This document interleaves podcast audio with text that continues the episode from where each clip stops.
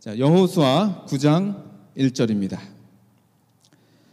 요단 서편 산지와 평지와 레바논 앞 대해변에 있는 헷 사람, 아모리 사람, 가나안 사람과 히브리 사람과 히위 사람과 여부스 사람의 모든 왕이 이 일을 듣고 모여서 일심으로 여호수아와 이스라엘로 더불어 싸우려 하더라. 자, 여기까지 잠깐 묵상해 보도록 하겠습니다. 제가 읽은 성경 말씀에는 9장 1절이 무슨 말로 시작하고 있어요? 요단 서편 이렇게 되어 있는데 여러분 혹시 가진 성경에 요단이라는 말로 시작을 하지 않고 어, 다른 말로 시작하는 성경 있으십니까? 이 일 후에라는 말로 시작하는 성경 가지고 계신 분 손 들어 보세요. 예, 아 충실한 원어에 충실한 성경을 가지고 계십니다. 예, 원어에는 이 단어가 있어요. 이 일 후에라는 게. 이걸 막 빼면 안 되겠죠, 그죠? 예. 그러면 이 일 후에라고 하는 말은 무슨 일 후에 이런 일이 있었다는 걸까 생각해 보면 그 8장에 나와 있는 말씀을 저희가 상고해 보면 됩니다. 8장에 무슨 일이 있었냐면 여호수아가 여러분 기억을 좀 되살리기 위해서 잠깐 말씀드리겠습니다. 에발산과 그리심산 사이에서 율법을 낭독을 했다고 했어요. 그리고 모든 백성들이 다 들었고 하나도 율법을 낭독하지 않은 것은 하나도 없다 이렇게 강조를 하고 있습니다. 다시 말하면 하나님의 말씀을 잘 듣고 실천하겠다고 약속했던 바로 그 후에 이런 뜻인 거예요. 됐죠? 예. 요즘 말로 하면 가서 예배 잘 드리고 설교 잘 들은 후에 이 뜻인 것입니다. 자, 그런데 9장 1절부터 보게 되면은 이 이스라엘 사람들에게 평화가 찾아오는 게 아니라 무슨 일이 있었다고요? 요단 서편 산지와 평지 이 말은 무슨 뜻이냐면 자 여러분 이, 이 지도를 딱 머릿속에 가지고 계셔야 되는데 동쪽에서부터 이렇게 이제 요단강을 건너서 가나안을 점령해 나가잖아요. 점령해 나갈 때 산지가 있고 더 나아가면 평지가 있고 더 나가면 뭐가 있어요? 여러분 지금 저랑 같이 계십니까? 자, 산지가 있고 평지가 있고 더 나가면 지중해 바다인 거예요. 다시 말해서 요단 서편 산지와 평지란 얘기는 뭐냐면 가나안 땅 전체가 또 거기도 나오잖아요. 응? 가나안 사람, 브리스 사람, 아모리 사람, 헷 사람 다 연합하여 특별히 2절 보세요. 모여서 gather together 다 한 자리에 모여서 일심으로 영어로 하면은 이게 무슨 단어로 나와 있냐면 일심으로가 one accord 한 마음으로 한결같이 이런 뜻이.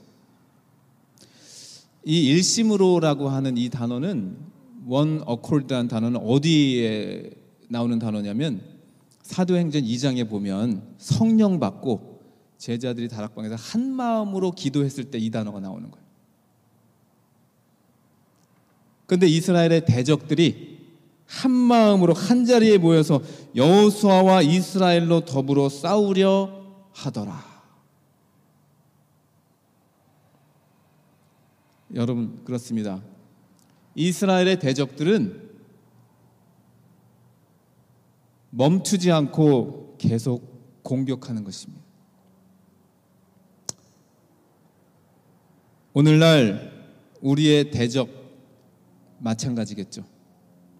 설교 잘 듣고 하나님의 말씀 잘 듣고 내가 청정하여 따라가겠다라고 결심했을 때 사탄은 그때도 공격하는 것입니다. 그때 어떻게 해야 되는지를 오늘 계속 살펴보자고요. 굉장히 중요한 우리 신앙생활에서 굉장히 중요한 부분들이 이곳에 들어 있습니다. 우리의 대적이 누구예요, 여러분? 대적이. 우리의 대적이 누군지 알아야지 싸울 거 아니에요. 대적이 누군지도 모르는데 싸울 수가 없습니다. 베드로전서 5장 8절에 근신하라 깨어라 너희 대적 마귀가 모처럼 우는 사자처럼 두루 다니며 삼킬 자를 찾나니 여러분 이게 뭐 꿈속에서 일어나는 일이 아니라 실제로 일어나는 일을 성경이 기록하고 있습니다. 지금 이 순간에도 예배가 맞춰져도 우리의 대적 마귀는 마음을 점령하기 위해서 저와 여러분의 마음을 점령하기 위해서 뭐처럼 다닌다고요? 우는 사자처럼 이 사자가 얼마나 배가 고팠으면 예? 그렇게 삼킬 자를 찾는다고 했고요. 빌립보서 2장 14절로 16절에는 정말 중요한 말씀이 있는데 이런 말씀이 있어요. 모든 일을 원망과 시비가 없이 하라. 제가 햇빛에 따라서 조금씩 움직입니다. 이는 너희가 흠이 없고 순전하여 어그러지고 거스르는 세대 가운데서 하나님의 흠 없는 자녀로 세상에서 그들 가운데 빛들로 나타내며 생명의 말씀을 밝혀 나의 다름질이 헛되지 아니하고 수고도 헛되지 아니하므로 그리스도의 날에 내가 자랑할 것이 있게 하려 함이라. 우리가 무슨 일을 하든지 간에 흠이 없이 순전하고 원망이 없고 시비가 없도록 하라는 것입니다. 그렇게 하면 사탄이 틈을 타기 때문이에요. 여러분 저희의 대적은 누군가 에, 마귀죠 마귀. 그리고 좀 더 다른 대적이 있는데 우리 자신이 대적이에요. 많은 분들이 크리스천 생활을 하면서도 이 부분을 놓치고 있습니다. 우리 대적은 마귀만 있는 게 아니고 누가 대적이라고요? 내 자신, 내 자아가 대적이에요. 그리고 마귀의 수하에 놀아나는 천사들과 예? 그리고 또 그 대리자들이 대적이 될 수가 있습니다. 그 대리자들. 자, 이제 3절을 좀 보도록 할까요? 요수아 9장 3절로 넘어갑니다. 기브온 거민들이 여호수아 여호수아의 여리고와 아이의 행한 일을 듣고 꾀를 내어 사신의 모양을 꾸미되 헤어진 전대와 헤어지고 찢어져서 기운 가죽 포도주 부대를 나귀에 싣고 그 발에는 낡아 기운 신을 신고 낡은 옷을 입고 다 마르고 곰팡이 난 떡을 예비하고 6절 그들이 길갈 진으로 와서 여호수아에게 이르러 그와 이스라엘 사람들에게 이르되 우리는 원방에서 왔나이다 이제 우리와 약조하사이다 아, 일단 여기까지 읽겠습니다 여러분 오늘 이렇게 본문에 보면 이스라엘 백성들이 가만히 있을 때 누가 찾아옵니까? 어느 민족? 기브온 사람들이 찾아옵니다 근데 이 사람들이 속이기 위해서 찾아와요. 이 당시에 이스라엘 백성들은 길갈이라고 하는 진영에 있었는데 길갈이라고 하는 진영 이 길갈이라고 하는 곳은 기브온에서부터 어느 정도 떨어져 있냐면 어, 약 20km 정도 정도 되는 곳이 있었어요. 20마일 내지 20km 정도 사이. 정확하게 모르겠지만 여러분 저희 우리 교회에서 여기 월러크릭까지가 몇 마일 정도 되는지 아십니까? 우리 집사님, 우리 교회에서 월러크릭까지 몇 마일 정도 될 것 같습니까? 네? 여기서 샌나먼 정도까지면 몇 마일 정도 됩니까? 22마일까지 돼요? 어, 제가 월러크릭까지 구글 검색을 해본 결과 7.4마일입니다. 여기서부터 정확하게 여기서부터 월러크릭까지가 7.4마일. 아 기술적으로 여쭤보셨는데 보통 구글 검색은 아마 어, 다운타운 중심지로 나올 겁니다. 예. 그런데 이 기브온 사람들이 이스라엘 백성이 있는 곳에서부터 20마일이 안 되는 곳에 사는 사람들이에요. 근데 와가지고 뭐라고 하냐면 우리는 엄청 먼 곳에서 왔다. 라고 하면서 자기들 행색을 먼 데서 온 사람처럼 다 꾸몄어요. 헤어진 전대와 헤어지고 찢어서 기운 가죽 포도주 부대를 나귀에 싣고 예, 신발도 다 헤어진 것을 신고 또 떡을 준비했다고 나와 있는데 곰팡이 난 것을 준비하고 또 마른 것을 준비하고 진영까지 온 것입니다.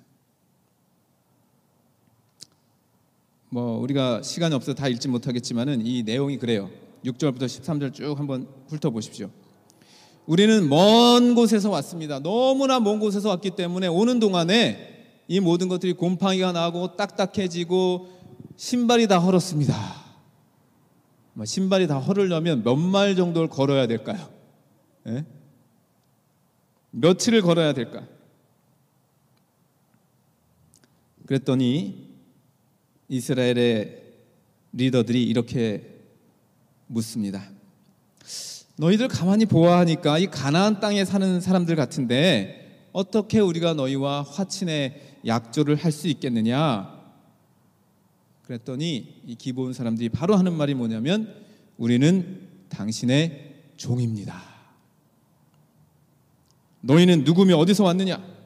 예, 다시 한번 설명을 해요. 종들은 당신의 하나님 여호와의 이름을 인하여 심히 먼 지방에서 왔사오며 이는 우리가 그의 명성과 그가 애굽에서 행한 모든 일을 들으며 또 그가 요단 동편에 있는 아모리 사람의 두 왕 곧 헤스본 왕과 시혼과 아스다롯에 있는 바산 왕 옥에게 행한 일을 들었습니다. 여러분 이 사람들이 지금 뭐라고 하는 거예요? 우리가 익히 잘 들어서 당신의 하나님께서 어떻게 인도를 하시고 지금 여기까지 왔는지를 잘 알고 있다라고 말을 합니다. 그러면서 딱 제시하는 게 뭐예요? 우리가 하는 말이 거짓이 아니라 틀림이 없다는 것을 제시하기 위해서 가지고 온 떡과 신발과 증거물을 딱 제시하는 거예요. 여러분 재판장에서도 그러잖아요. 아무리 말을 잘 해도 뭐 앞에 당할 수가 없습니까? 증거물이 하나 딱 나오면요 끝이에요. 증거물을 딱 주는 거예요. 자, 그런데 제가 정말 놀라운 것은 이 기본 사람들이 왜 이렇게 자기들은 멀리서 왔다는 것을 강조를 할까라고 하는 것입니다. 응? 왜? 왜냐하면 이스라엘의 규례에 보면 멀리서 온 가나안 지방이 아니라 정말 멀리서 온 사람과는 화친을 할 수 있도록 하나님께서 길을 열어 주셨기 때문입니다. 그거를 누가 알고 있었던 거예요? 기본 사람들이 기가 막히게 알고 있었던 것입니다. 제가 아까 기본 사람들은 어떻게 영적으로 대입했습니까? 이스라엘의 대적이에요. 여러분 대적이 하나님의 말씀을 기가 막히게 알고 있습니다. 우리의 대적은 어떨까요?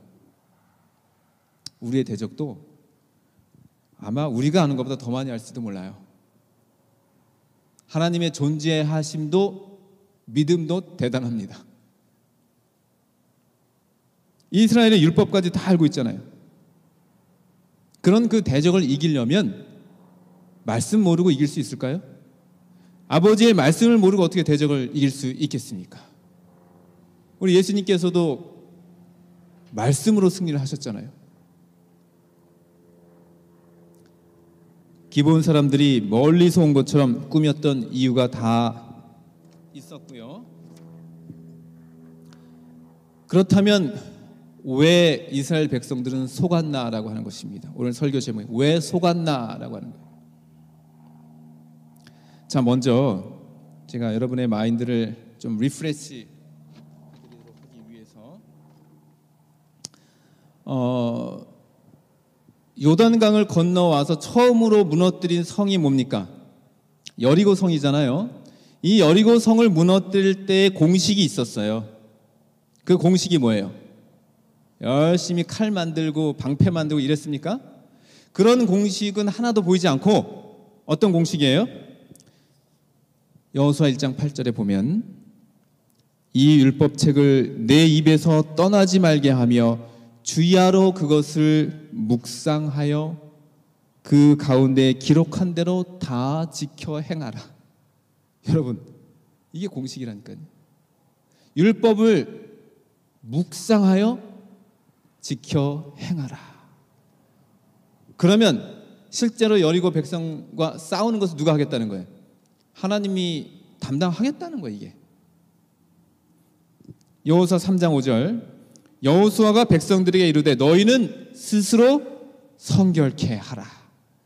이게 다 하나의 우리가 그 설교 제목이었어요. 제가 초반에. 그러면 너가 형통하리라. 계속해서 반복돼서 해주는 말씀은 뭐예요? 너희는 말씀을 묵상하라. 스스로 성결케 하고 마음을 닦아라. 직접 가서 무너뜨리는 것은 내가 보낸 천사가 다 끝낼 것이다. 이게 공식 아니었습니까? 또 5장 3절에도 보면은 하나님께서 갑자기 할례를 하라고 하십니다. 그러니까 성경에 보면은 부싯돌을 만들어 모든 이스라엘 백성들 다 할례를 행하니라. 그때 할례를 받은 사람들이 어린 아이들이 아니에요. 네? 그렇잖아요. 부싯돌이 뭐예요? 부싯돌 돌로 네, 돌로 깨가지고 하는 이걸 할례. 결코 쉬운 일이 아니지만 순종했을 때 앞에 대적은 하나님께서 보낸 천사가 해결을 해 주시는 것입니다. 그리고 마지막으로 5장 13절에 보게 되면 여호수아 앞에 한 칼을 찬 예, 군사가 군인이 나오잖아요. 그게 누구였습니까? 너 누구냐라고 했을 때 그 사람이 아 나는 여호와의 군대 장관으로 왔느니라. 여러분 이게 공식입니다. 그 공식은 고대 이스라엘 백성들에게도 적용이 되고 오늘을 살아가는 우리들에게도 동일하게 적용이 됩니다. 저와 여러분께서 오늘 우리의 대적을 맞서 싸워서 승리를 하고 싶다면 요거 그대로 하면 돼요. 만약에 돌이켜 보세요. 승리 안 하고 패했다라고 하면 이거 그대로 안 해서 그렇습니다. 아침 저녁으로 말씀을 묵상하면서 간절히 하나님께 나의 손을 아뢰면서 영적 전투에서 승리를 하게 해달라고 기도를 하는 사람. 우리 교회를 위해서 시험에 들지 않도록 해달라고 간절히 아침 저녁 기도를 하고 묵상하는 사람 있는 그런 교회가 많이 실패를 할까요? 하나님께서 그냥 그렇게 모른 척 내버려 두실까요?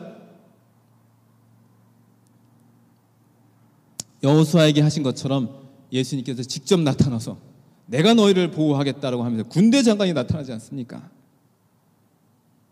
여러분 영감의 글에는 이렇게 되어 있습니다. 만약 여호수아의 눈이 그때 열려서 보이지 않는 세계를 볼 수만 있었다면 그 당시에 이스라엘 백성들을 둘러 진치고 있는 정말로 무수한 하나님께서 보낸 천사들을 볼 수 있었을 것이다. 라고 성령의 감동을 받은 글은 그렇게 기록하고 있습니다. 이 내용은 오늘 우리 교회도 똑같이 적용이 됩니다. 만약 우리가 믿음의 눈을 열어서 볼 수만 있다면 지금 이 순간에도 여러분의 마음을 지키기 위해서 영적 싸움에서 승리할 수 있도록 하기 위해서 하나님께서 보내신 천사가 이 자리에 있음을 여러분 믿으시기를 바랍니다.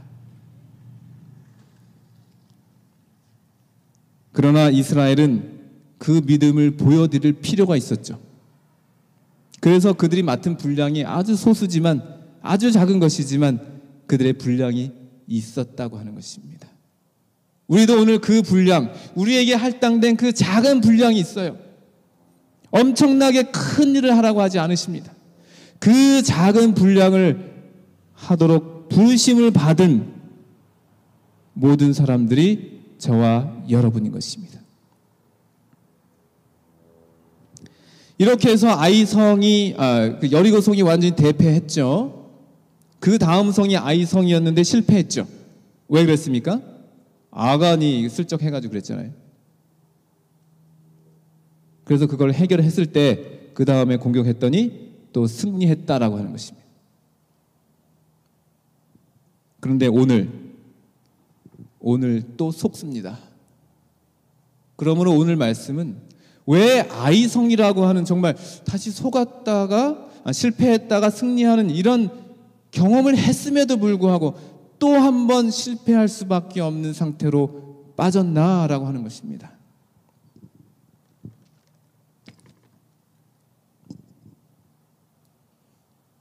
특별히 이 기본 사람들이 정말로 성경 표현에도 나와 있지만은 굉장히 교활해요. 표현 직접 교활하다고 나와요. 왜 속을 수밖에 없었습니까, 여러분? 자, 이렇게 화친을 하자고 하면서 뭐 우리가 뭐 종입니다. 지금 가져온 떡을 보십시오. 다 말랐습니다. 이렇게 하니까 그냥 바로 화친을 하는 것입니다. 그리고 그 사람들을 살려주겠다고 약조를 해요. 그래서 그 사람들이 결국에는 계속 거기서 살게 되고 수백 년 동안 이스라엘 백성 가운데에서 살면서 그들의 종 노릇을 하게 되는 역사가 성경에 나오게 되는 것입니다. 특별히 왜 이렇게 속을 수밖에 없었냐면 물증도 됐지만은 영적인 간증이 있었어요. 9절과 11절 아주 영적인 말을 합니다. 보세요. 여호와의 이름을 인하여 심히 먼 지방에서 왔으며 예, 먼 지방에서 그냥 왔다는 것이 아니라 여호와의 이름을 들먹이면서 여호와를 믿는 사람인 것처럼 믿음이 있는 사람인 것처럼 그의 명성과 그가 애굽에서 행하신 모든 일을 들으며 아, 이 홍해를 갈라서 막 나온 이런 모든 것들 들었다는 거 아닙니까? 예?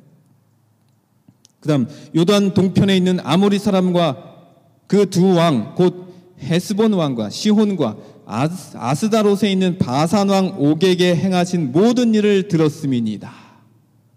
굉장히 영적인 간증이죠, 간증.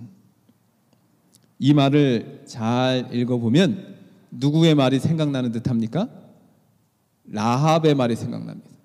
멸망받기로 예정되어 있었던 도성에 한 여인이 있었는데 하나님을 알고 들어서 알았던 그 한 여인의 말과 동일합니다. 여기 보면 동일해요. 여러분 속이는 사람이 그냥 뭐 속여요 아니면은 정말 상대방으로 하여금 믿음이 잘 갈 수 있도록 믿음 있는 말을 자꾸 해줍니까? 예? 믿음 있는 말을 해야 속는 거예요. 저도 속아봐서 알아요. 그냥 뭐 이렇게 뭐 대충 나타나고 대충 말해가지고서는 속지 않습니다. 속이기 위해서는 치밀한 계획과 시나리오를 다 준비하는 거예요. 우리 대적 마귀가 그렇습니다.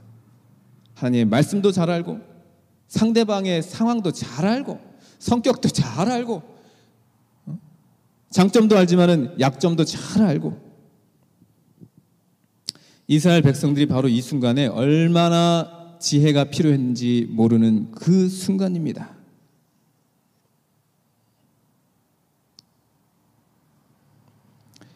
왜 속았나? 여러 가지 이유가 있겠지만 깊이 생각하지 못했습니다.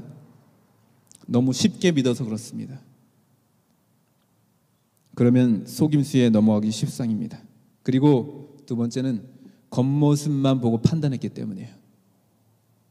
이 사람들의 마음속에 도대체 뭐가 있나? 그런 걸 조사해 봐야 되잖아요. 근데 겉으로 볼 때는 옷이 다 헤어졌고 신발이 다 헤어졌고 먹을 게 다 썩었으니까 또 말랐으니까 겉모양을 보고 판단했기 때문에 그런 것입니다. 여러분 겉모양을 보고 판단하지 않으시기를 바랍니다. 겉모양은 완벽했어요. 사기꾼이 그래요. 사기꾼이 보면은 겉으로 말하는 것이나 겉모양은 아, 완벽해요. 믿을 구석이 있습니다. 그러나 하나님께서는 사무엘에게 말씀 분명히 하셨죠? 사람은 외모를 보거니와 나는 뭐를 본다? 중심을 보느니라. 이 사람들이 멀리서 와서 화친을 합시다. 또 우리는 당신의 종입니다. 이렇게 너희가 정말 어디서 왔느냐라고 했을 때 멀리서 뭐 가까이 왔습니다 말을 했지만 바로 했던 말은 뭐냐면 우리는 당신들의 종입니다. 여러분 이런 말을 들으면 얼마나 기분 좋아요. 매일 이렇게 어? 힘들게 살다가 가나안 땅에 들어왔는데 아니 정말 자기 발로 와서 종을 하겠다고 하니까 기분이 괜찮은 것입니다. 그래서 넘어가는 것입니다. 대적이 쓰는 방법이 대단하죠. 그러므로 우리 마음이 즐거워지고 기뻐진다고 해서 이게 다 좋은 게 아니에요, 여러분. 이걸 놓치는 경우가 너무 많습니다. 교회 안팎에서. 사람들이 와서 좋은 말 해주고, 아첨 해주고, 하니까 기분 좋으니까 다 넘어가는 거예요. 좋은 말만 한다고 다 따라가면 안 됩니다. 속이는 사람들이 와서 처음에 다 칭찬한대요.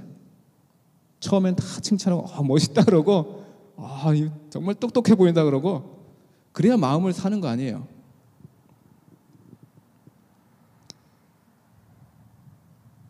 그런데 그런데 가장 결정적인 그 이유가 있어요. 왜 속았는지. 성경은 그것을 아주 직설적으로 표현을 해주고 있습니다. 이 구장에서 가장 중심이 되는 곳이 어딘가 봤더니 14절입니다. 14절 보세요. 14절.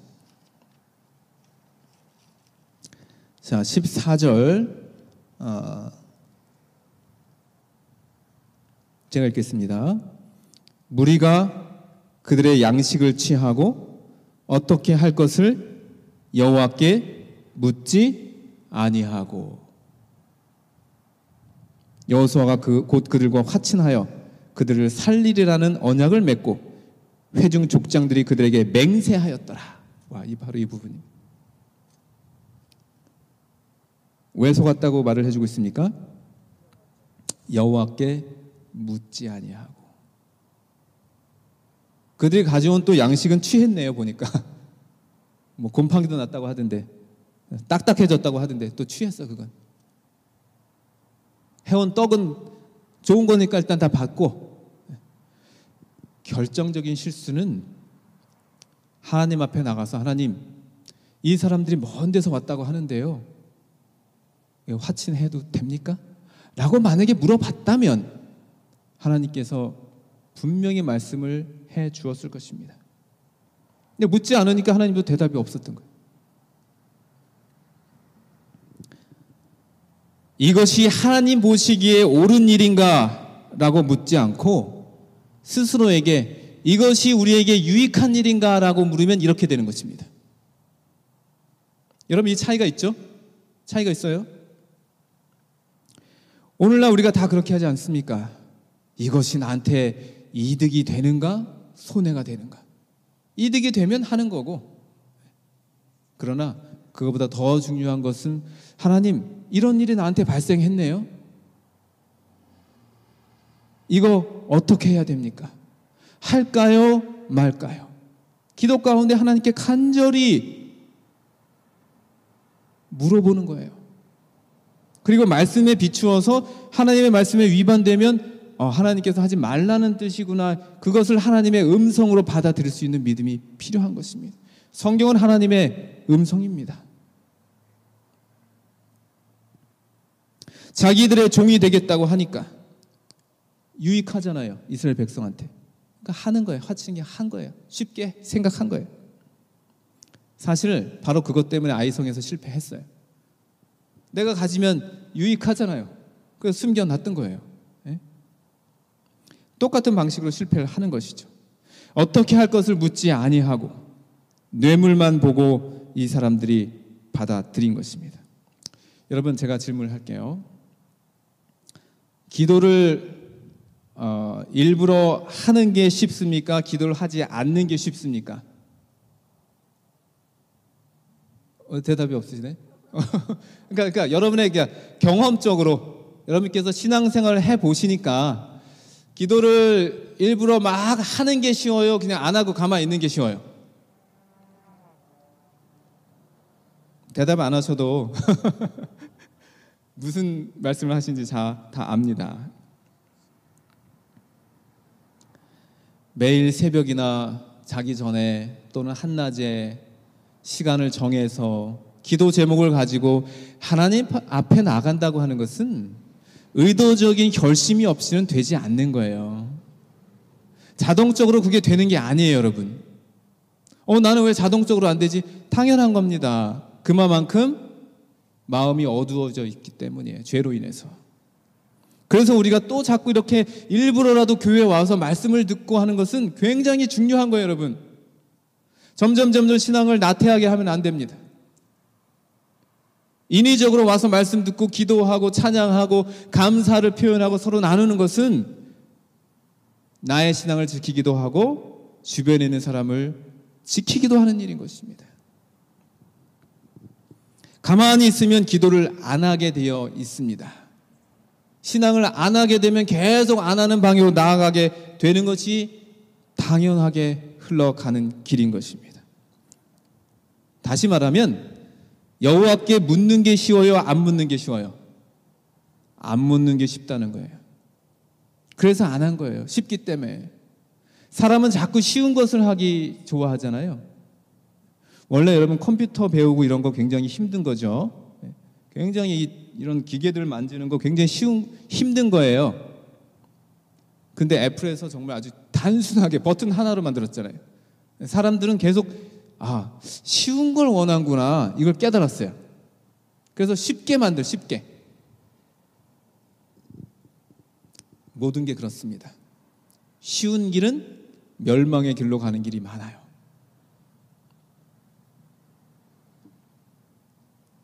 사무엘이 나는 너희를 위하여 여호와께 기도하기를 쉬는 죄를 여호와 앞에 결탄코 범하지 아니하고라고 말을 했습니다. 대단한 말인 것 같아요. 제가 이 말씀 묵상해 보니까 이스라엘 백성들이 이제 위험에 만났어요. 그래가지고 아 선지자여 우리를 위해서 기도해서 이런 위험에서 건져 주십시오라고 했더니 사무엘이 하는 말이 뭐냐면 나는 너희를 위하여 기도하기를 쉬는 죄를 여호와 앞에 결단코 범하지 않겠다. 결심을 했어요. 제가 이 말씀을 보면서 와 이거 나를 위해서 한 말씀이네.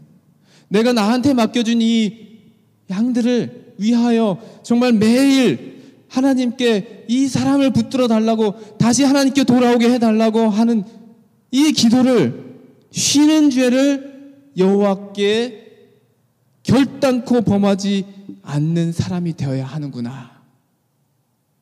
라고 생각하면서 또 우리 교인들을 이름을 부르면서 기도했습니다. 참 공감이 되는 이야기. 여러분 모두에게 하나님께서 기도하라고 하나님께 여쭈어 보라고 초청하고 계십니다. 여호수아가 왜 묻지 못하고 기도 못했어요? 멀리서 온 민족이라고 하니까 겉만 보고 양식 받아 먹고 여러분 누차 말씀드리지만 어려울 때는 하나님께 나가기가 쉽습니다. 아 제가 뭐라 그랬죠?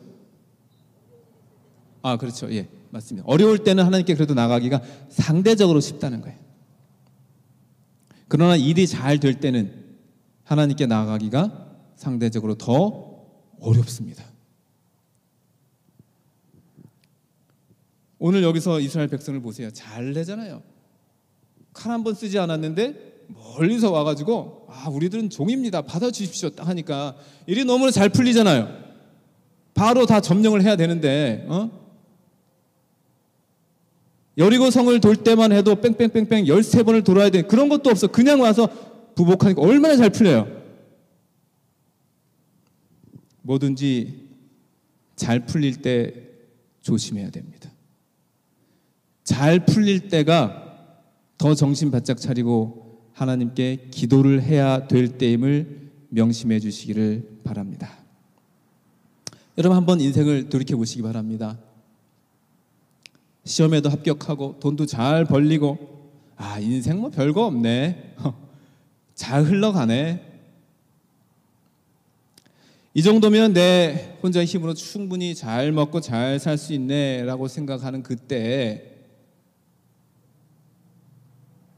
바로 그때 여러분 기도해야 될 때입니다. 우리 교회에 일주일에 한 번씩 기도회가 있습니다. 저는 그곳에 오는 분들에게 늘 이 기도회에 오시는 분들이야말로 이 기도회야말로 우리 교회의 심장이라고 말을 합니다. 그 심장이 꺼지면 안 돼요. 그러면 뭐 기도 제목을 놓으라고 하면은 병이 약한 자를 위한 기도, 어떤 특별한 성도를 위한 기도, 뭐 때로는 뭐또 장로님을 목사님을 위한 기도. 근데 이게 계속 쌓이다 보면요, 기도가 거의 같은 기, 기도 제목이 자꾸 나와요. 같은 기도 제목 자꾸 하다 보면 어떤 마음이 듭니까? 아, 이게 같은 기도 제목 계속 해도 되나? 여러분, 그러나 계속 해야 끊기지 않고 계속 해야 됩니다. 그런 기도도. 엠마오로 가는 그 두 제자에게 예수님께서 나타났습니다. 예수님께서 그들의 마음을 다 아셨어요. 그럼에도 불구하고 뭐 뭔 일이냐 이렇게 하니까 그 두 제자가 가면서 그동안 일어났었던 이야기, 자기들 마음 속에 있었던 이야기를 다 털어놓았습니다. 다 털어놓았습니다. 여러분 그렇습니다. 그게 기도예요. 우리 하나님 앞에 나아가서 우리의 마음을 다 털어놓고 예수님께서 몰라서 묻는 게 아니죠. 다 털어놓고 말을 하면 거기에는 뭔가 있기 때문에 그런 것입니다. 우리는 하나님 앞에 큰 일만을 털어놓으려고 하는 경향이 있어요. 어려울 때만 털어놓으려고 하는 경향이 있어요.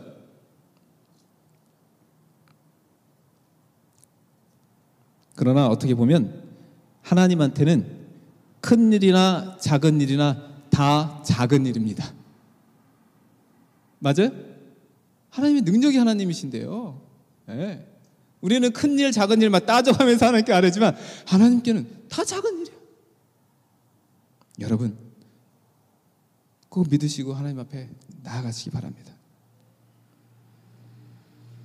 우리도 좀 그렇잖아요. 우리가 자녀들이 있을 때 조그만 자녀들이 뭐 큰 일만 상의하는 게 아니라 작은 것도 아빠, 엄마 이거 어떻게 하면 좋을까?라고 해주면 좋잖아요. 약간 그런 이제 그런 것이죠 이게.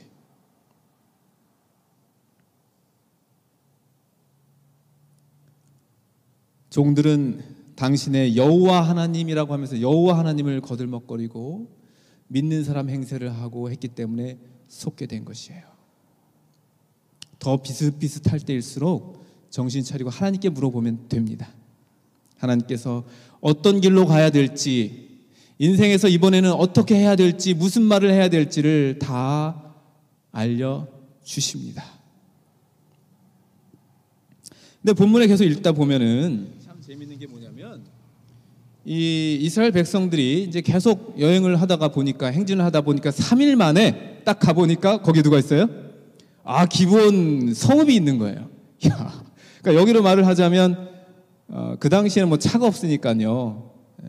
수십만 명이 이렇게 이동을 한다고 봤을 때 아마 여기서 3일 갔으면은 어느 정도까지 갔을까? 예를 들면 아, 우리 장로님 걸어가면 여기서 플레젠 톤 정도는 산나몬까지 그 정도까지 가서 딱 보니까 맞아요. 산나몬이라는 얘기가 맞냐면 왜냐면 20마일이라고 돼 있거든요. 여기. 20마일 정도 가서 딱 보니까 거기에 기부온 성읍이 나타나는 거예요. 아차 속았구나.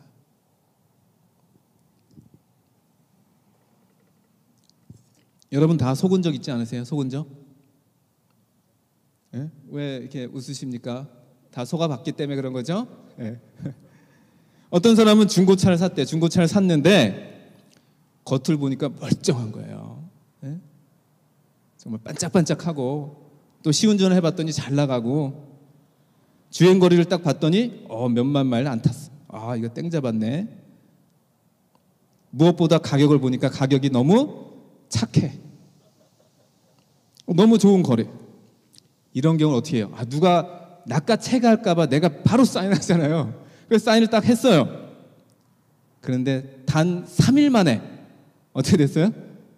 차가 스탑된 거예요. 엔진에 문제가 있는 거예요, 엔진에.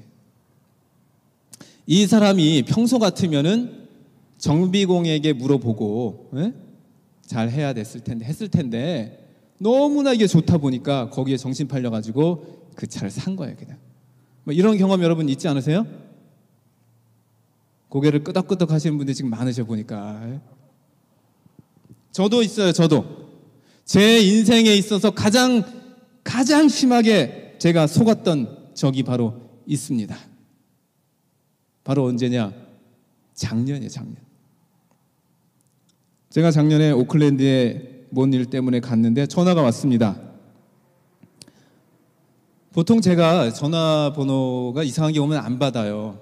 네. 근데 또 때때로는 내가 안 받았다가 혹시나 한 영혼이 또 급하게 전화를 했는데 그래서 받았어요. 그랬더니 어, 역시나 한 목사님께서 전화를 하셨어요.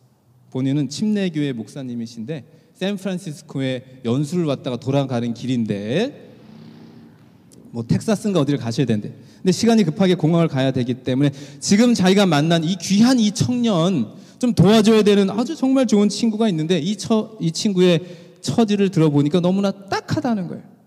그래서 저한테 전화 아니 아, 난 침례교회 목사님 잘 모르는데 어떻게 나를 알고 전화했을까? 궁금한 점이 생기지만 그렇다고 하니까 그래서 이 친구를 좀 만나보라는 거예요. 그러면서 그 친구가 좀 이따 전화를 또 할 거래요.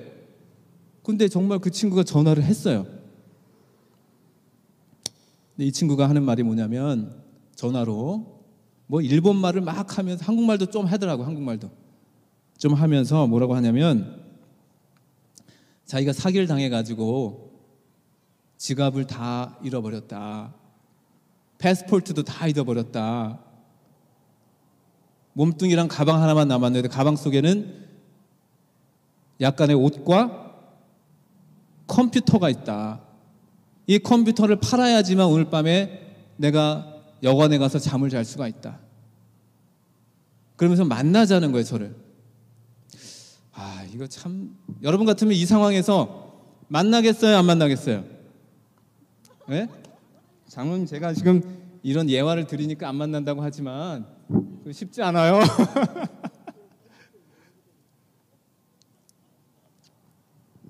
아, 컴퓨터를 팔아야 된대. 그래서 아유 귀찮은 것 같은데 마음속으로 자꾸 온다고 하니까 그러면 플레젠힐에서 만나자 해가지고 플레젠힐까지 왔어요. 여기 그 체이스 뱅크 앞에 뭐 커피 그 숍에서 딱 기다리고 있더라고요.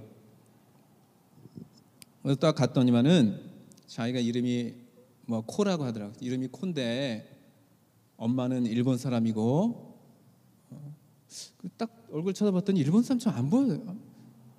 뭐 아빠를 좀 많이 닮았나 보다. 그렇게 생각했죠, 전 또. 자기 아버지가 목사님이래. 그리고 싱가포르에서 목회를 했대.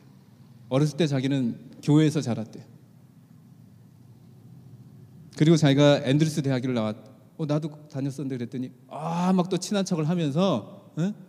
거기 누구 교수님 알, 알지 않냐? 어, 보니까 다, 마, 다 맞는 말이에요. 그래서 제가 이제 야 얘가 진짜 거짓말인가 아닌가?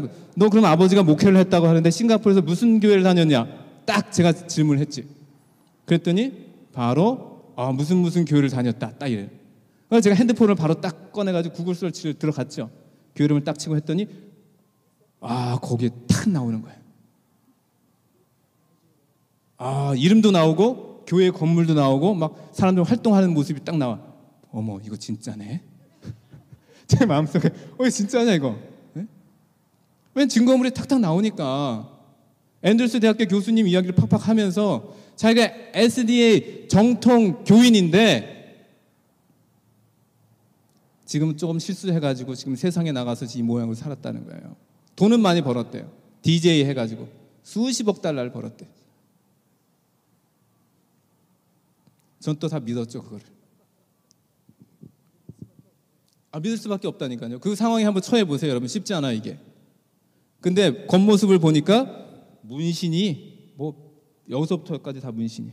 몸도 딱 좋고. 그러면서 계속 하는 말씀이 이 친구가 뭐라냐면 패스터 사람을 볼 때 겉모습으로 판단하면 안 되지. 겉모습을 보지 말라는 거야. 겉모습을 보지 말고 마음을 보라는. 난 이제 마음을 돌이켜서 하나님께 가고 싶다는 거예요. 날 좀 도와달라. 내가 3일만 도와주면 나 정말 부자. 내 통장에 수십억 달러가 있는데 3일만 도와달라는 거. 이 컴퓨터를 팔게끔. 아, 내가 순간 아 내가 컴퓨터 사야 되나? 아, 내가 그때 살 뻔했어요. 제가 이걸 살 뻔했어요. 제가 살 뻔했어요. 그러면서 결론적으로 이 사람이 하는 말이 그렇게 해가지고 제가 이 사람 잘 데가 없다 해서 저희 집에 와서 자라고 했습니다. 호텔비를 내줄까 하다가 아, 그건 또 아까운 것 그냥 왜냐면 그때 저희 집 사람이 한국에 가 있었거든. 그래서 아 이거 우리 집에 와서 자라. 그래 와가지고 3일을 잤어요 이 친구가. 근데 그 중에 어떤 일이 있었냐면은 자기가 정말 막 다 보여주는 거예요. 자기가 뭐 DJ를 하면서 걸그룹 밴드의 후원자이기 때문에 그걸 만들었는데 로열티만 받아도 뭐 1년에 10만 불이래. 그리고 여기 온 이유도 땅을 사러 왔대요. 땅을 사러. 그 땅을 어디서 샀냐 했더니 저기 그 퍼시피카라고 하는 도시가 있어요. 혹시 아세요? 오 아시네 잠깐만. 예. 경치가 끝내주는 바다가 끝내주게 보이는 그곳에 땅을 크게 샀는데 거기에다가 자기가 투자를 하기 위해서 살아 왔다는 거예요. 그러면서 너 그 내 말을 어떻게 믿냐 그랬더니 딱 꺼내가지고 뭘 보여주냐면 계약서를 딱 보내줘. 어, 저한테 계약 그 보니까 정말 계약서가 딱 날짜까지 해서 딱 나와 있는 거예요. 사인까지 해가지고. 어, 제가 완전히 넘어갔죠. 근데 이젠 넘어갔어요 제가. 이제는 제 마음이 그게 흔들리고 넘어갔을 때 이 사람이 드디어 작업을 걸기 시작했습니다. 목사님, 딱 보니까 내가 당신을 돕고 싶은데 교회 좀 도와주겠다. 10만 불 내가 헌금하겠다. 제 머리를 스치고 가는 생각이 오 10만 불 이거 좋은데 이거 이 정도면 뭐 쓸 수 있겠는데 딱 하는 순간에 제 머릿속에서 생각나는 게 하나가 있었어요. 그래서 그 친구한테 이렇게 말했습니다. 10만 불? 안 돼. 우리 교회는 100만 불을 헌금한 사람이 있어. 그 정도 갖고는 효과가 없다. 그랬더니 심각하게 생각하더라고. 그 다음날 이 친구가 저한테 뭐라고 하냐면 결심했다. 자기가 100만 불을 내겠다. 이 돈을 가지고 원하는 대로 목사님 쓰는 대로 다 쓰면 된다. 교회 구조도 잘 알아. 직원회 같은 거 자꾸 그런 거 하지 말고 목사님 원하는 대로 쓰면 된다. 백만 불, 백만 불. 통장도 보여주더라고. 통장을 딱 꺼내가지고 통장을 보여줘요. 인터넷에서 이렇게. 어, 은행, 은행 앱을 열어가지고 딱 보여주는 거예요. 그러니까 100만 불이 딱 찍혀 있, 200만 불인가 찍혀 있더라고, 거기.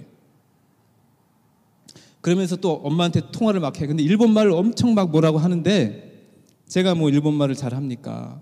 완전 넘어갔지.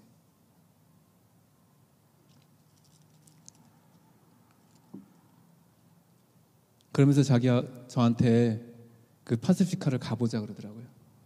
그래서 차도 없다고 하니까 제 차에 태워가지고 또 감사한 마음에 저는 그 친구를 태우고 파시피카라고 하는 곳에 처음으로 갔습니다. 갔더니 정말 뭐 엄청나게 멋있는 곳에 땅이 딱 있어서 제가 막 땅을 휘지고 다니면서 여기다가 선교 센터를 지으래요. 선교 센터를.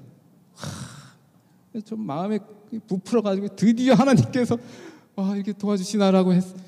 그러면 막 봤더니 이 사람이 자꾸 이렇게 이제 그때 제가 알아챘어야 되는데 너무 많이 돌아보지 못하게 막 하더라고요 이거를. 그래서 왜 그러냐 그랬더니 어, 아직까지 뭐 이게 좀. 그 다음 날이 제가 뭐 일요일인가여 가지고 여기 월러크릭에 가면 일본인 교회가 있습니다. 혹시 아세요? 플레전 힐인가 이 월러크릭 일본인 교회. 제가 너 너 교회 다녀야 되니까 일 그러면 어 일본인 교회 내가 데려다 주겠다. 했더니 오케이 막 이래가지고 이제 일본인 교회를 갔어요. 그래도 일본인 교회 거의 다 내릴 주차장에 갔는데 안 내리려 그래. 저는 그때까지만 해도 몰랐지. 이 사람이 왜 안 내리는지. 그러면서 아, 이 정도면 됐으니까 그냥 돌아가자는 거예요. 아, 여기까지 왔는데 교회 사람들 만나고 좀 해야지 그랬더니 아, 이제 막 푸시하는 저를 아, 돌아가야 된다고.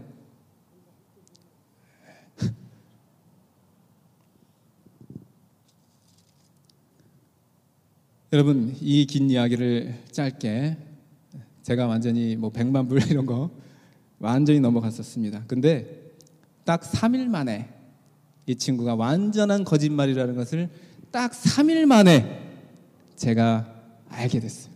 3일 만에. 3일 걸렸어, 3일. 저희 집에 3일.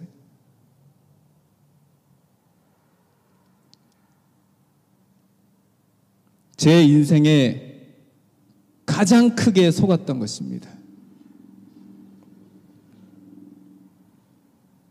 제가 왜 속았나요? 의심을 해보긴 했어요. 왜 일본인 교회 왔는데 교회당은 안 들어가나? 왜 땅에서 잘 보려고 하는데 땅을 잘 보지 못하게 하나? 3일, 3일 후에 통장에 돈을 입금해 주겠다고 했는데 아무런 기미가 보이지 않거든요. 그때 제가 알았죠. 왜 제가 속았나? 종교적으로 우리 교회 시스템에서 너무나 잘 알아요. 우리 SDA에 대해서.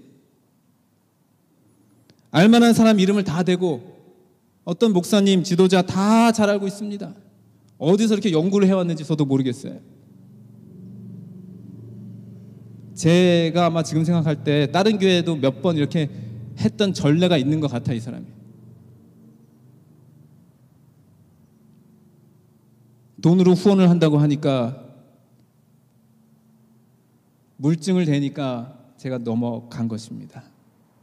여러분, 우리 대적은 더 기활합니다. 더 잘 알아요, 말씀을. 우리에 대해서 더 잘합니다.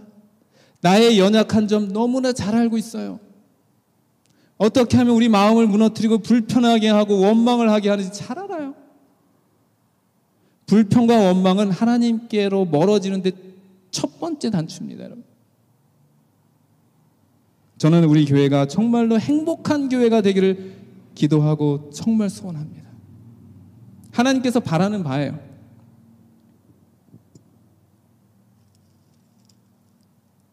온 회중이 여호수아와 족장들이 한 실수로 인해서 원망을 했습니다.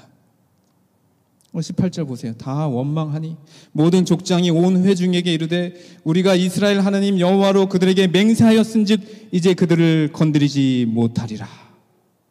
자, 이 온 회중이 뭐라고 생각하냐면 우리가 속아서 이렇게 약조를 했으니까 약조 깨고 가서 다 진멸하자라고 했을 때 족장들이 뭐라고 합니까? 이스라엘 하나님 여호와로 그들에게 살려주기로 맹세를 하였은즉 그들을 건드리지 못할 것이라 하면서 건드리지 않아요. 여러분 어떻게 생각하십니까? 네. 여러분 같으면은 어떻게 해요? 속았잖아요. 그럼 가서 그냥 당장 쳐야죠. 근데 그렇게 하지 않았다면 이것이 정말로 우리 오늘날 살아가는 우리 신자들에게 아주 중요한 메시지를 던져주고 있습니다. 하나님의 이름으로 한 서약, 그 약속, 우리가 아무렇게나 취급할 수가 없다는 것입니다. 여러분, 하나님 앞에 약속하는 거 있잖아요. 서원하는 거 있잖아요. 아무렇게나 취급하면 안 되는 거예요. 이거는 만약이지만 제가 만약에로 해서 질문을 하나 던지겠습니다. 만약에 이스라엘 백성들이 여기서 아 이거 우리가 속아서 그런 거네라고 하면서 그 약조를 깨고 쳤다면 어떻게 됐을까요?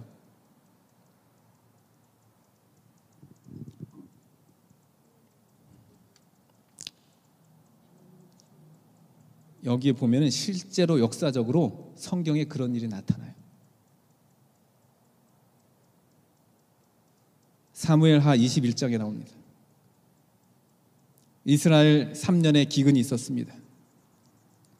여기서 제가 좀 읽어드릴게요. 다윗의 시대에 해를 거듭하여 3년 기근이 있으므로 다윗이 여호와 앞에 간구함에 여호와께 이르시되 이는 사울과 피를 흘린 그의 집으로 말미암음이니 그가 기부온 사람을 죽였음이니라. 들으셨어요 마지막 부분? 정확한 기부 사울이 아, 그 참 사울 왕이 기브온 사람을 나중에 죽여요. 그때 하나님께서 3년 기근을 내리십니다. 이스라엘에.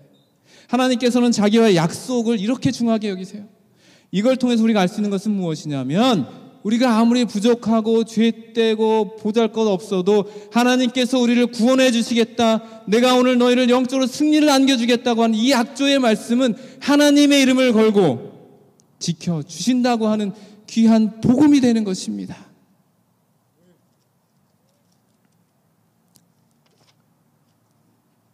그러므로 여러분 오늘 우리는 이 사울과 같은 사람이 아니라 여호수아와 그 족장과 같이 하나님을 무겁게 생각할 수 있는 신앙을 소유하기를 바라는 것입니다. 이렇게 꼬인 상황에서 어떻게 하면 좋을까요? 그 약조를 깨고 옛날로 과거로 돌이킬 수 있을까요? 이런 요구는 오늘 살아가는 그리스도인의 삶의 경험에 잘 적용이 돼야 합니다. 때로는 하나님의 백성들이 그들 스스로의 잘못 잘못으로 인해서 초래된 결과를 그대로 안고 살아가야 되는 경우가 발생이 된다라고 하는 것입니다. 그러나 분명 우리가 회개를 하고 그 순간에도 다시 하나님께 돌아가면 하나님께서는 우리의 생각을 돌이키시고 죄책감에서 해결해 주시고 걱정에서 해결해 주시며 참된 영적인 축복을 다시 한번 주실 것을 우리가 다시 한번 충성할 수 있게 되는 길로 가는 것입니다. 그렇게 하나님 은혜를 영광을 우리가 돌려야 하는 것입니다. 자, 이제 마지막으로 저는 이제 이 말씀을 좀 드리고 싶어요. 이스라엘 백성 입장에서는 속았잖아요. 그래서 제가 지금까지 왜 속았나에 대해서 이야기를 했습니다. 왜 속았나? 겉모습을 봤기 때문에 그럴싸해서 그러나 결론적으로는 하나님께 묻지 못해서 속았다라고 말씀을 드렸고요. 이제는 좀 시각을 돌려서 이 기부온 사람들 입장에서 한번 생각을 해보도록 하겠습니다. 기부온 사람들, 이 사람들이 그래 약조를 해가지고 속였지만 결국에 목숨 건졌습니까? 안 건졌습니까? 건졌어요. 중요한 포인트입니다. 그들의 자손까지 수백 년 동안 심지어 성경에 보면 나중에 이스라엘 백성들 중에 하나가 돼서 기업도 받아요. 어떤 면에서 여러분 우리가 다 기본 사람과 같은 사람이 될 수도 있어요. 에스라에 보면 480년이 지난 후에도 그리고 70년의 포로 귀환 이후에도 이 사람들은 계속 거기서 살면서 봉사를 했어요. 근데 봉사집은 무슨 봉사냐면 성막을 위해서 재단을 위해서 나무 패고 물 기르는 거. 사실 이것은 굉장히 천한 직업이에요. 나무 패고 종들이 하는 거예요. 네, 그것을 맡아서 했는데 성경에 보면 한 번도 원망하거나 불평했단 말이 나타나잖아요. 이게 대단한 겁니다. 이스라엘 백성들 맨날 선민이라고 했지만 하는 일이 불평이었어요. 원망이었어요. 지도자 욕하는 거였어요. 이 사람들은 자기들의 운명에 대해서 한 번도 불평한 거 없이 수백 년, 수천 년 동안 그 천한 직업을 잘 감당했다라고 하는 것입니다. 그리고 하는 말이 뭐냐면 여호와의 집에서 하루가 세상에서 천년보다 낫다는 고백. 야, 여러분 그런 심정으로 우리 하나님 좀 섬겼으면 좋겠습니다. 우리의 원수는 공중에 있고 이 땅에 삽니다. 실수할 수가 있어요. 그리고 때때로는 우리가 기본의 사람들 입장에서 정말 죽어야 될 사람들이지만 은혜로 다 살게 된 사람들 아닙니까? 오늘날로 말하자면 하나님의 성소 교회에서 화장실 청소하겠다는 화장실 청소 시켰더니 하나도 불평 없이 수십 년을 해냈더라. 이 말과 똑같은 거예요, 지금 이게. 이게 쉬운 일입니까, 여러분?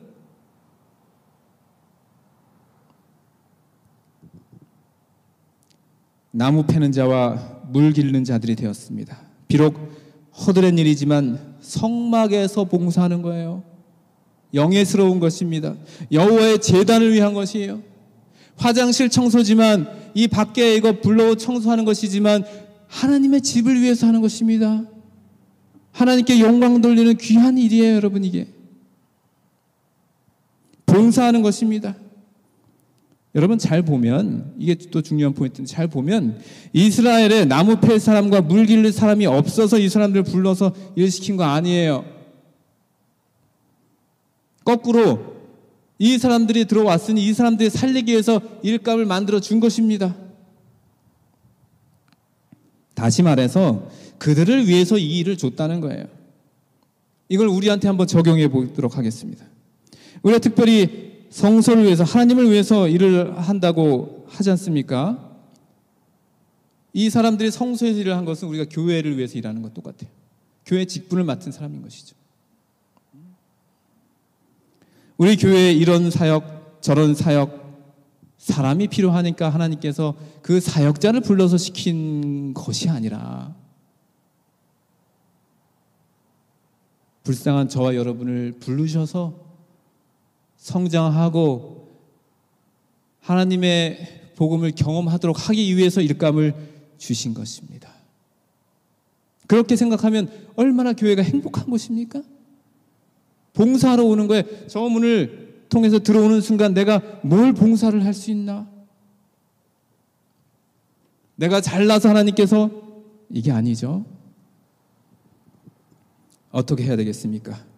우리가 자기가 맡은 직분을 맡은 대로 이것을 통해서 내 뜻을 이루기 위해서 봉사하는 것이 아니라 하나님의 뜻을 이루기 위해서 봉사를 해야 되겠지요. 봉사. 하나님이 먼저 나를 살리셨으니 그리고 나에게 직분을 주셨으니 이 직분을 감당할 힘도 주실 것을 믿고 나아가면 되는 것이죠. 왜 여기서 내 뜻을 이루어야 한다고 우리는 생각을 하고 내가 머릿속에 들어오는 생각대로 자꾸 세상의 원리와 원칙대로 살려고 하는 경향을 가지고 있을까요? 나를 먼저 살리신 하나님께서 나를 목회자로, 장로로, 집사로, 안교장으로, 구호봉사장으로, 선교회장으로 삼아 주셨으니 얼마나 감사합니까? 그거 하나님이 일꾼 없어서가 아니고 돈이 없어서가 아니고 뭐 지혜가 없어서가 아니고 나를 살리기 위해서 주신 것입니다. 그러니까 어 이거 나 아니면 할 사람 없어? 이거 아니죠. 이거 아니죠. 이렇게 생각하면 거꾸로 흘러가는 거예요. 교회가.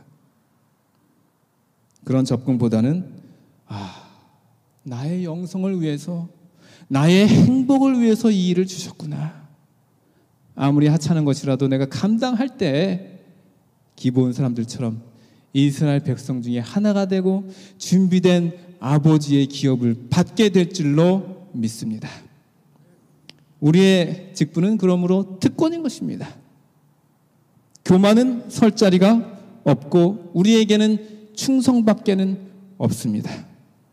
기본 주민들이 비록 교활하게 했지만 그걸 알았던 거예요. 그걸 알았어요. 그들은 비록 방법은 잘못됐지만 누구한테 줄 서야 되는지는 알았습니다. 자기들이 섬기는 이방 신이 아니라 여호와 하나님 앞에 줄을 서야 된다는 걸 알았어요. 똑똑한 사람은 어느 곳에 있어야 되는지 어디에 줄 서야 되는지 압니다. 만약에 기부온 백성들이 속임수로 쓰지 않고 솔직하게 처음부터 우리는 여기서 가까운 곳에 사는 사람들인데 우리는 종입니다. 우리는 하나님을 믿습니다. 원하는 대로 하십시오 라고 했었더라면 어떻게 됐을까요? 그 답이 영감의 글에 분명히 나와 있습니다. 만약에 그렇게 했더라면 물 길른 자와 나무 쪼개는 사람이 되지 않고 더 높은 더 고귀한 직분을 감당했을 것이다. 이렇게 되어 있습니다. 여러분 아무쪼록 한 주를 사시면서 이런 새로운 결심으로 마음이 새로워지시고 하나님께 충성하시고 무엇을 하든지 물어보시고 결정하시는 우리 모두가 되기를 간절히 바라면서 오늘 말씀을 줄이겠습니다.